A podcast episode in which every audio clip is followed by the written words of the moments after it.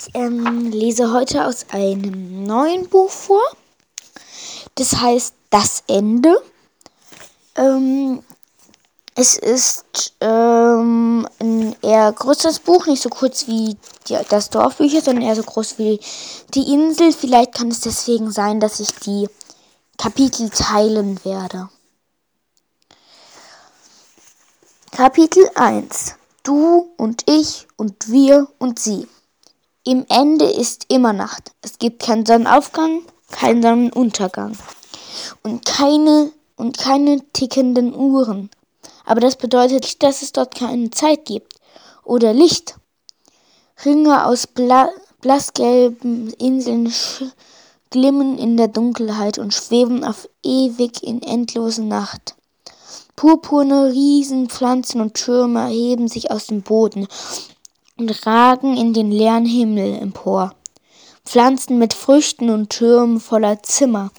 Weiße Kristallstäbe stehen wie Kerzen an den Ecken von Dächer und Balkons und bringen Licht in den Schatten. Ausgedehnte, uralte, stille Siedlungs Siedlung voller solcher Türme sind über den gesamten Archipel verstreut und leuchten in Purpur und Gelb.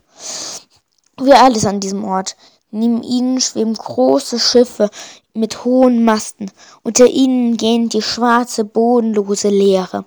Es ist ein schöner Ort und er ist keineswegs verlassen.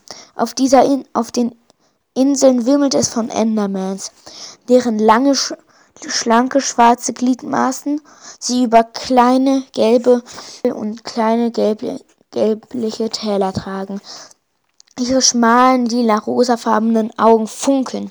Ihre dünnen, schwarzen Arme bewegen sich im Rhythmus einer sanften, flüsternden Musik, während die Kreaturen in den hohen, verdrehten Türmen die älteren sind als der bloße Gedanken an eine Uhr unauffällig ihre Ränge schmieden.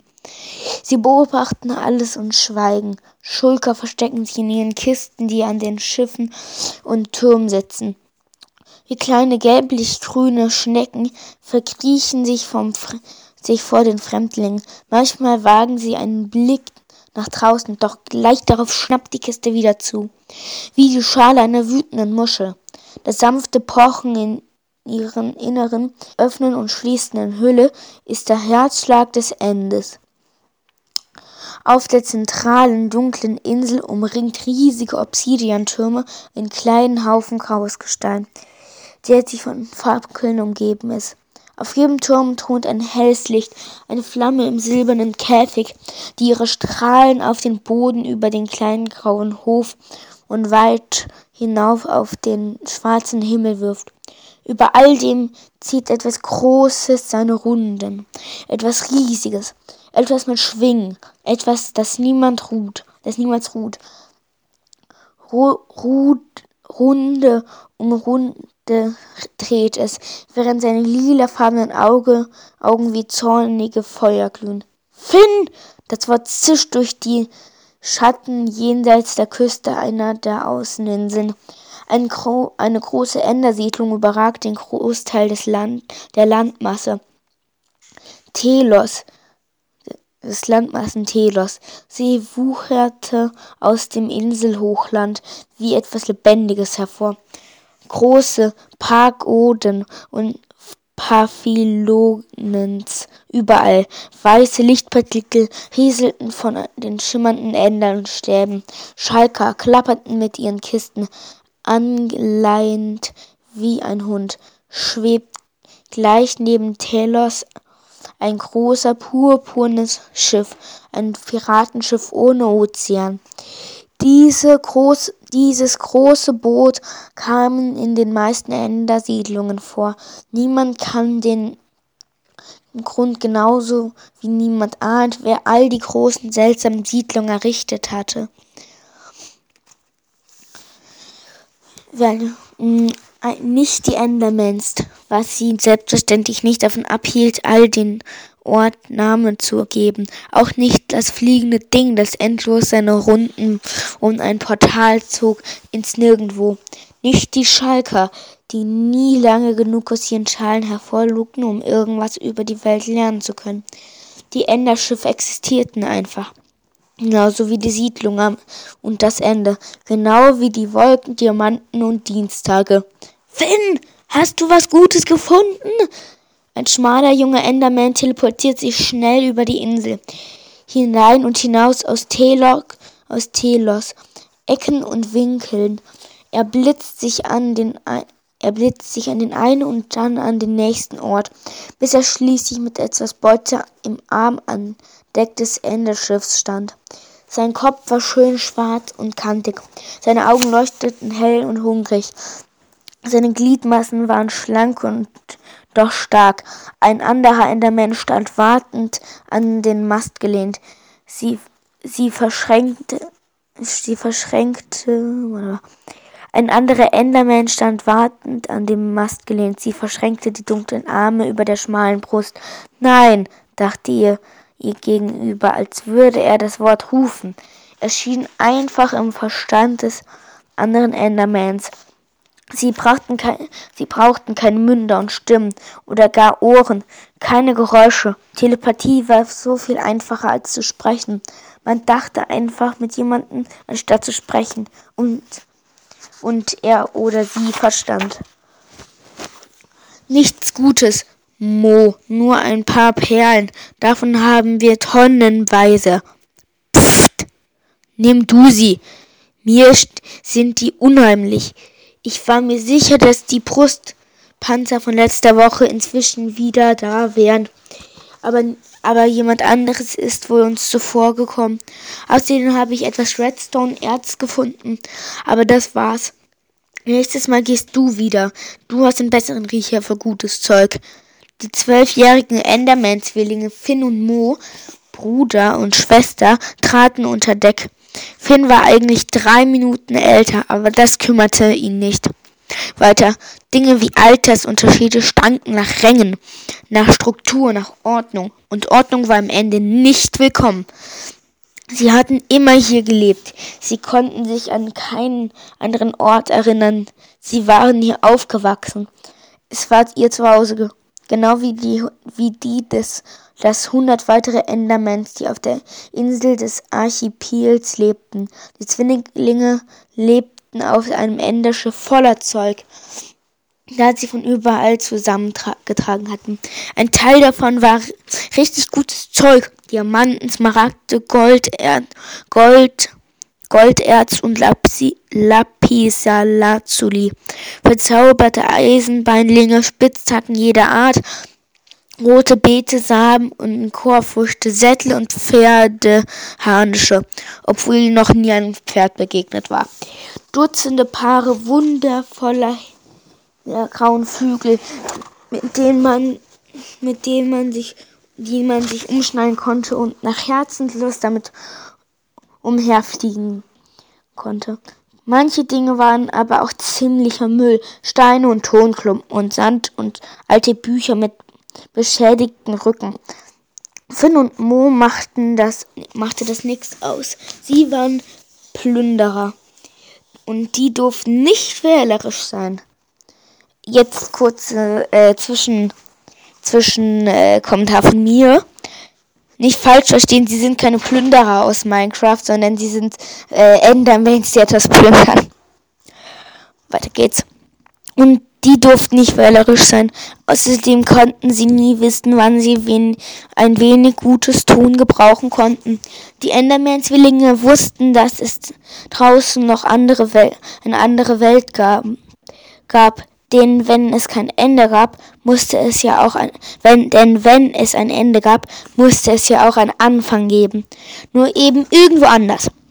An einem Ort, der diese hier sein Ende nannte. Ein irgendwo, das das Gegenstück zu hier war. Grün und hell. Mit blauen, oh, Entschuldigung, mit blauem Himmel und blauem Wasser, voller Schaf und Schweine und Bienen und Tintenfische.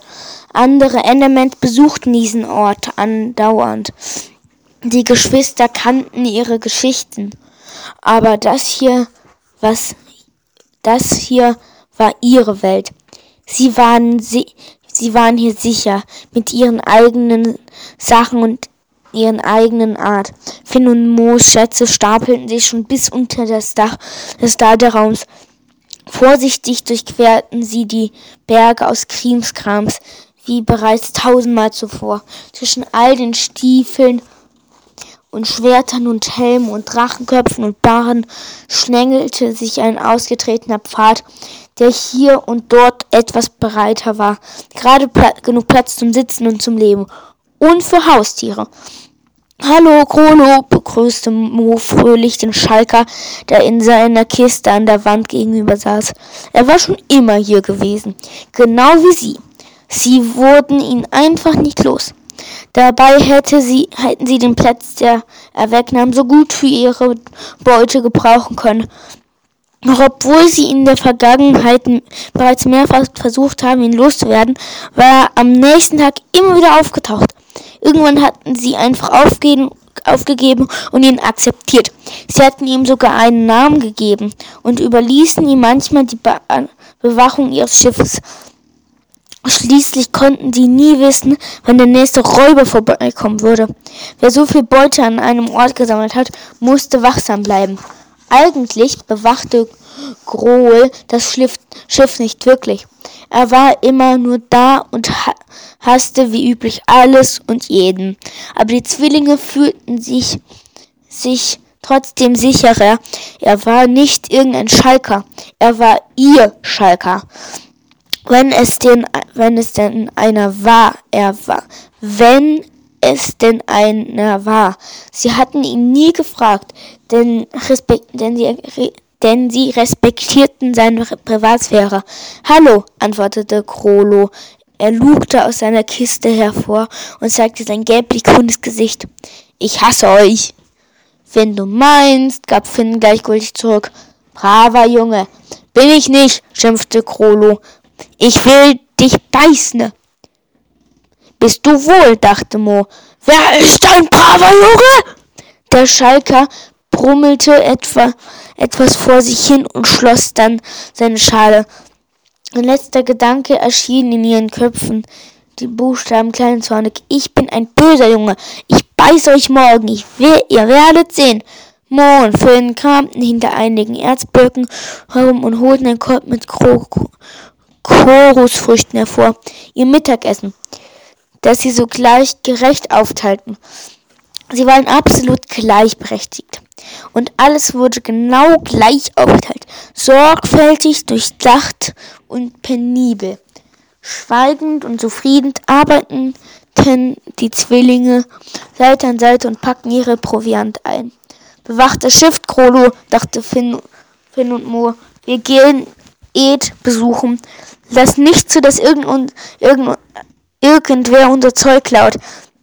Ich hasse das Schiff, nörgelt Krolo, ohne eine, ohne seine Schale zu, zu, Schale zu öffnen. Ich hasse euch, ich hasse Idee, ich hasse euer Zeug. Gut gesagt, Krolo, lachten sie vergnügt. Finn und Mo teleportierten sich auf das Oberdeck des Enderschiffs. Der schwarze Himmel über, Funk, über der funkelnden Endersiedlung sah schön aus. Aber sie wollten nicht nach Telos, sie Sie blinzelten sich von einer Insel zur nächsten und ihre Enderperlen glühten bei jedem Sprung. Nach wenigen Momenten hatten sie die Hauptinsel erreicht. Massenweise Endermen drängten sich zwischen den Obsidiantürmen, der Krone aus eingesperrtem Licht ihre Strahlen in die Dunkelheit entließen. Sei gegrüßt, Hupunutipa, dachte Finn zu, zu einem großen älteren Enderman, den sie hier draußen oft trafen. Halt im großen Chaos. Mögt das große Chaos dir Holz sein, junger Enderman, antwortete Pa erst. Ich wollte noch sagen, ED ist anscheinend Enderdrache. Das wollte ich jetzt mal sagen. Das war die übliche Antwort. Alle Endermen ver verkehren das, verehren das große Chaos. Das Universum teilte sich in Chaos und Ordnung. Oberwelt erlaubte Oberwelt glaubt an die Ordnung, aber die Endermen wussten, dass sie nur eine Lüge war. Auf immer aber Endermen wussten, dass aber mehr und ewig eine Lüge. Die größte Lüge, die je existiert hatte. In der Oberwelt glaubten die Leute, dass man eine Festung bauen kann, die stark genug ist, um alles abzuwehren. Das wahre, das wahre Perfektion erreichbar war oder etwas Bleibendes. Nur die Endermans, die Diener des großen Chaos, schienen zu verstehen, dass, dass, dass ein Irrglauben, dass ein Irrglauben war. Und es war ihr heilige Pflicht, diese Tatsache immer aufs Neue zu beweisen. Das Leben war so viel schöner, wenn man die Wahrheit begriff. Alles konnte passieren. Jede Zeit, jede Kreatur und jedes Ding das große Chaos erreichen. Früher oder später. Alles konnte passieren. Ähm, einen Moment. Alle irgendwann würden das Universum erfassen und die Endermans wussten. Entschuldigung, kurz. Ähm, ich wollte noch was sagen. Dieses Buch, das habe ich selbst noch nicht gelesen. Muss ich nur sagen. Ähm, wo man mir dem Ding des großen Chaos erreichte früher oder später alle. Irgendwann würde es das ganze Universum erfassen und die Endermans mussten es damit dabei mit aller Kraft unterstützen. Die Endermans mussten es dabei mit äh, die heilige Pilgerfahrt, die ein Enderman unternehmen konnte, war die Reise in die Oberwelt, um dort Zeugs des Konstruktion der Ordnung zu werden und eben diese zu absolvieren ein Block aus einem, aus einem gemütlichen Haus zu entfernen und damit dem großen Chaos den Weg zu geben. Regen oder Feuer könnte durchs Dach eindringen. Creeper könnten sich durch ein Loch im Fundament einschleichen. Dieben könnten in eine Heimat einbrechen und es, und es ausrauben. Ordnung war so langweilig. War das Leben nicht viel interessanter, wenn man das Chaos zuließ?